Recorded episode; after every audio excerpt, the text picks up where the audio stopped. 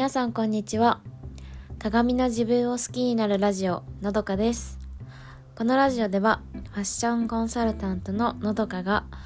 えー、固定概念を外すことで自分の気持ちや感性を大切にして毎日を自由に楽しくご機嫌に過ごせるようなそんなラジオをお届けしています、えー、12月もあっという間に真ん中に来てしまってもうあと、えー、15日ぐらいで2023年になりますね。今年はえー、そうですね。なんかすごく自分の想像を超える頑張りをしているというか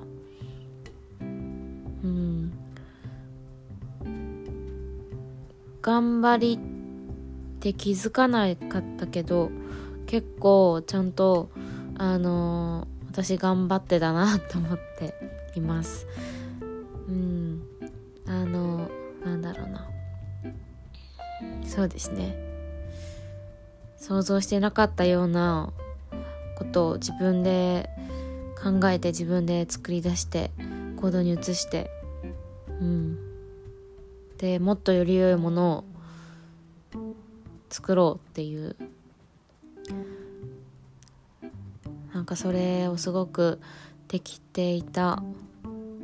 まあ今もなんですけどしているなって思いますね。うん。皆さんはどんな2022年だったでしょうか。そして2023年はでどんなことをしたいですか、えー、私はそうですね。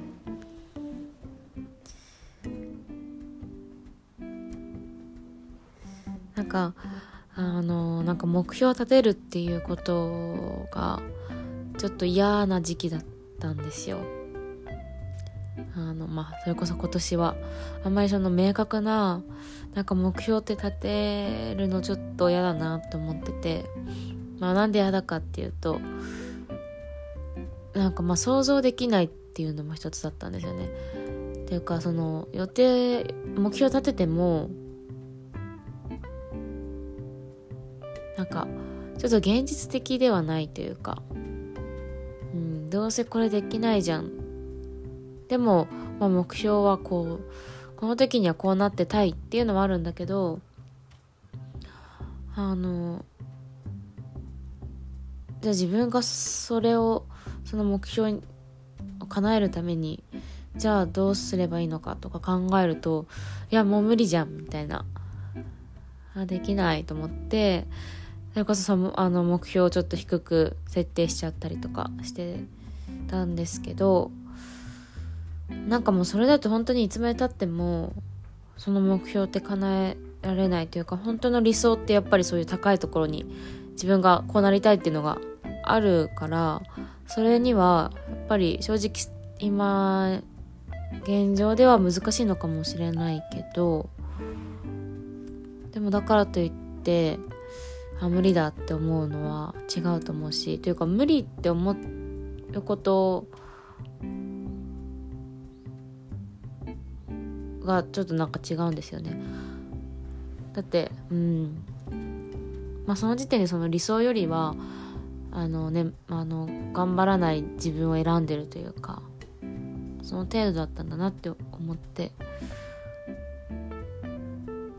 でもやっぱりこうなりたいっていうのが忘れられなくてあこれはちょっといかんなと思って。うん。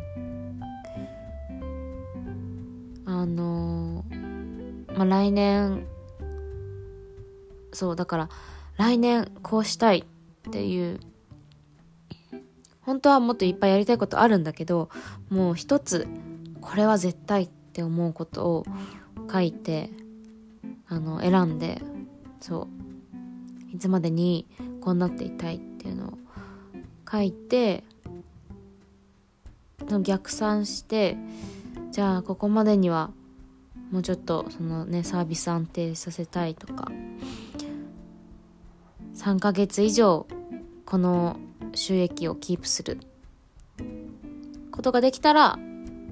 そうかなやりたいことが叶えられるんじゃないかって考えて。じゃあその3ヶ月はキープするにはそれまでにはどういう流れであの頑張ればいいのかっていうのを書いてうん。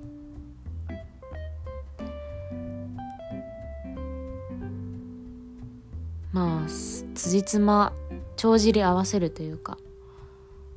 うん。そうですね。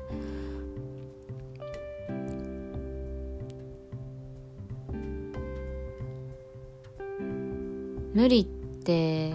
思う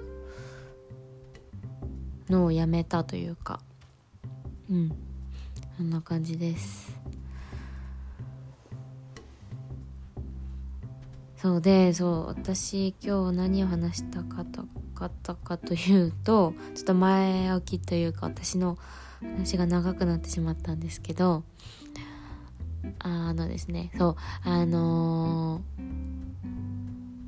ー、自分のことを好きになるためにはとか自分なんかその周りに周りの目を気にしてもうとにかく周りのそういうなんか概念とかに縛られて窮屈になるなってしまうっていうのを抜け出す、まあ、自分の心に従えるあの自由になれるにはやっぱり自分で選ぶこと自分で決めることが大事なんだなって思ったんですよ。うん。そのまあファッションで言うと、やっぱりそのなんだろうな、スタイリストさんとか、まあ、プロの方に、これが似合いますよとか、これ、もうピンポイントでここのメあのブランドのこの商品っていう風にあのアドバイスしてもらったりとかまあ、それこそ全身をトータルコーディネートしてもらったとしてもあの必ずしもそれで自分が納得するとは限らないか限らないですしあうん。そうなんですよね。それってなんでかっていうと自分の感性って絶対あるんですよ。あのその感性のなんだろうな度合いとかそういうなんだろうなうん度合いとかそこに気づけてるか気づけてないかは別として絶対今まで自分が見てきたものだったり世界とかそれこそそのファッションのなんかあこういうのはいいなこういうのはちょっと違うなとかっていうのが絶対心のどこかにはあってそれがその人から勧められたものにマッチするとは限らないんですよね。だってそのスタイリストさんと私の感性って違うからそれは本当に当たり前であの育ってきた環境とか見てきた世界が違うからそうあのどこに自分の心が動くのかっていうのはもちろん違うじゃないですか。うん、だからあのなんだろうな。あそうそう。うん。そうだからそのスタイリングしてもらってもなんか引っかかるところがったらもうそれはあの自分はなんだろう好きになれないんですよね。自分のそのそれを着た自分っていうのを。うん。なんか違和感は残ったまま着るようになっちゃう。んですよね。そう。えー、だからその自分ででそう自分で選ぶか自分で探す自分で見つけるってあのそっちの方がまあ確かにあの時間かかるしあのちょっと面倒くさいし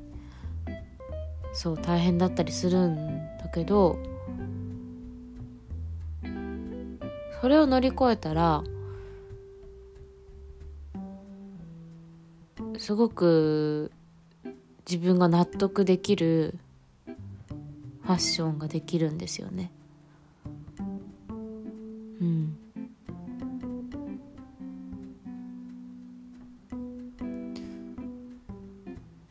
そうその自分が納得できるっていうのもあのどんどんそのファッションとかまあいろんなセンスを磨けば磨くほどその納得する自分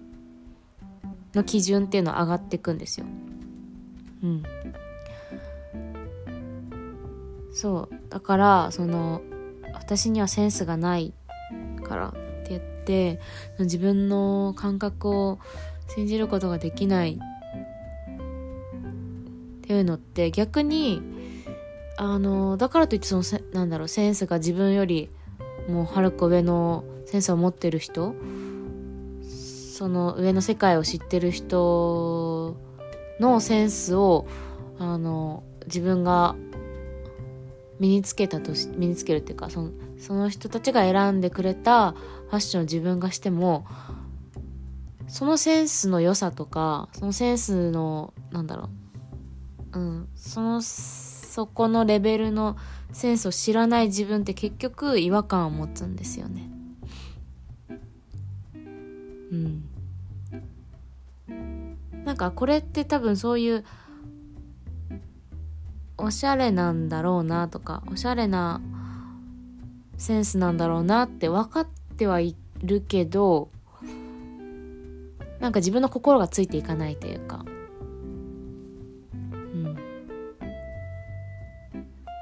それはあのそうそうそう。だから自分のセンスに見合ったというかうん。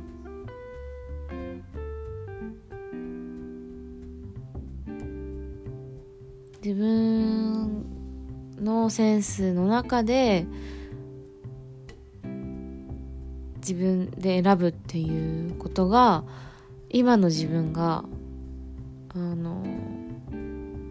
一番満足できるものなんですよね。そう。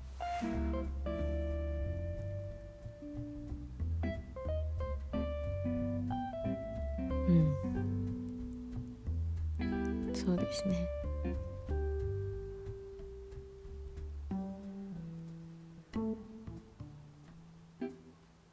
もやっぱりその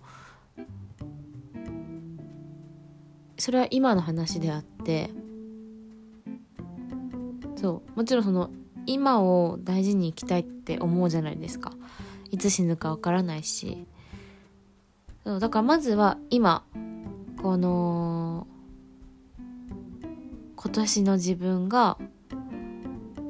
今月の自分が楽しく自分自身を好きでいられるためになるには今みたいな考え方をする必要があるんですよね。そうだけどじゃあそこで止まっていいかって言ったらやっぱそれも多分なんだろう低なんでしたっけ低停止は衰退だみたいな言葉あると思うんですけど。そう。だからそうなんですよ。だからあのー、今の自分に満足すあ今の自分のままでいるっていうのはちょっと違くて。今の自分も自分のセンスとかを大事にしながらその数年後自分がどうなっていきたいかとかっていうのをも考えるのも自分が自分の未来にとってはそれが必要で。うん。なんですよね。ちょっと長くなってしまうのでこの続きは次のポッドキャストでお話ししたいと思います。はい。えーと今日もお聴きいただきありがとうございました。えー、インスタグラムでは、えー、毎日のファッションが楽しくなるコンテンツを発信しています。概要欄に URL ありますのでチェックしてみてください、えー、それでは今日もご機嫌な一日をお過ごしください。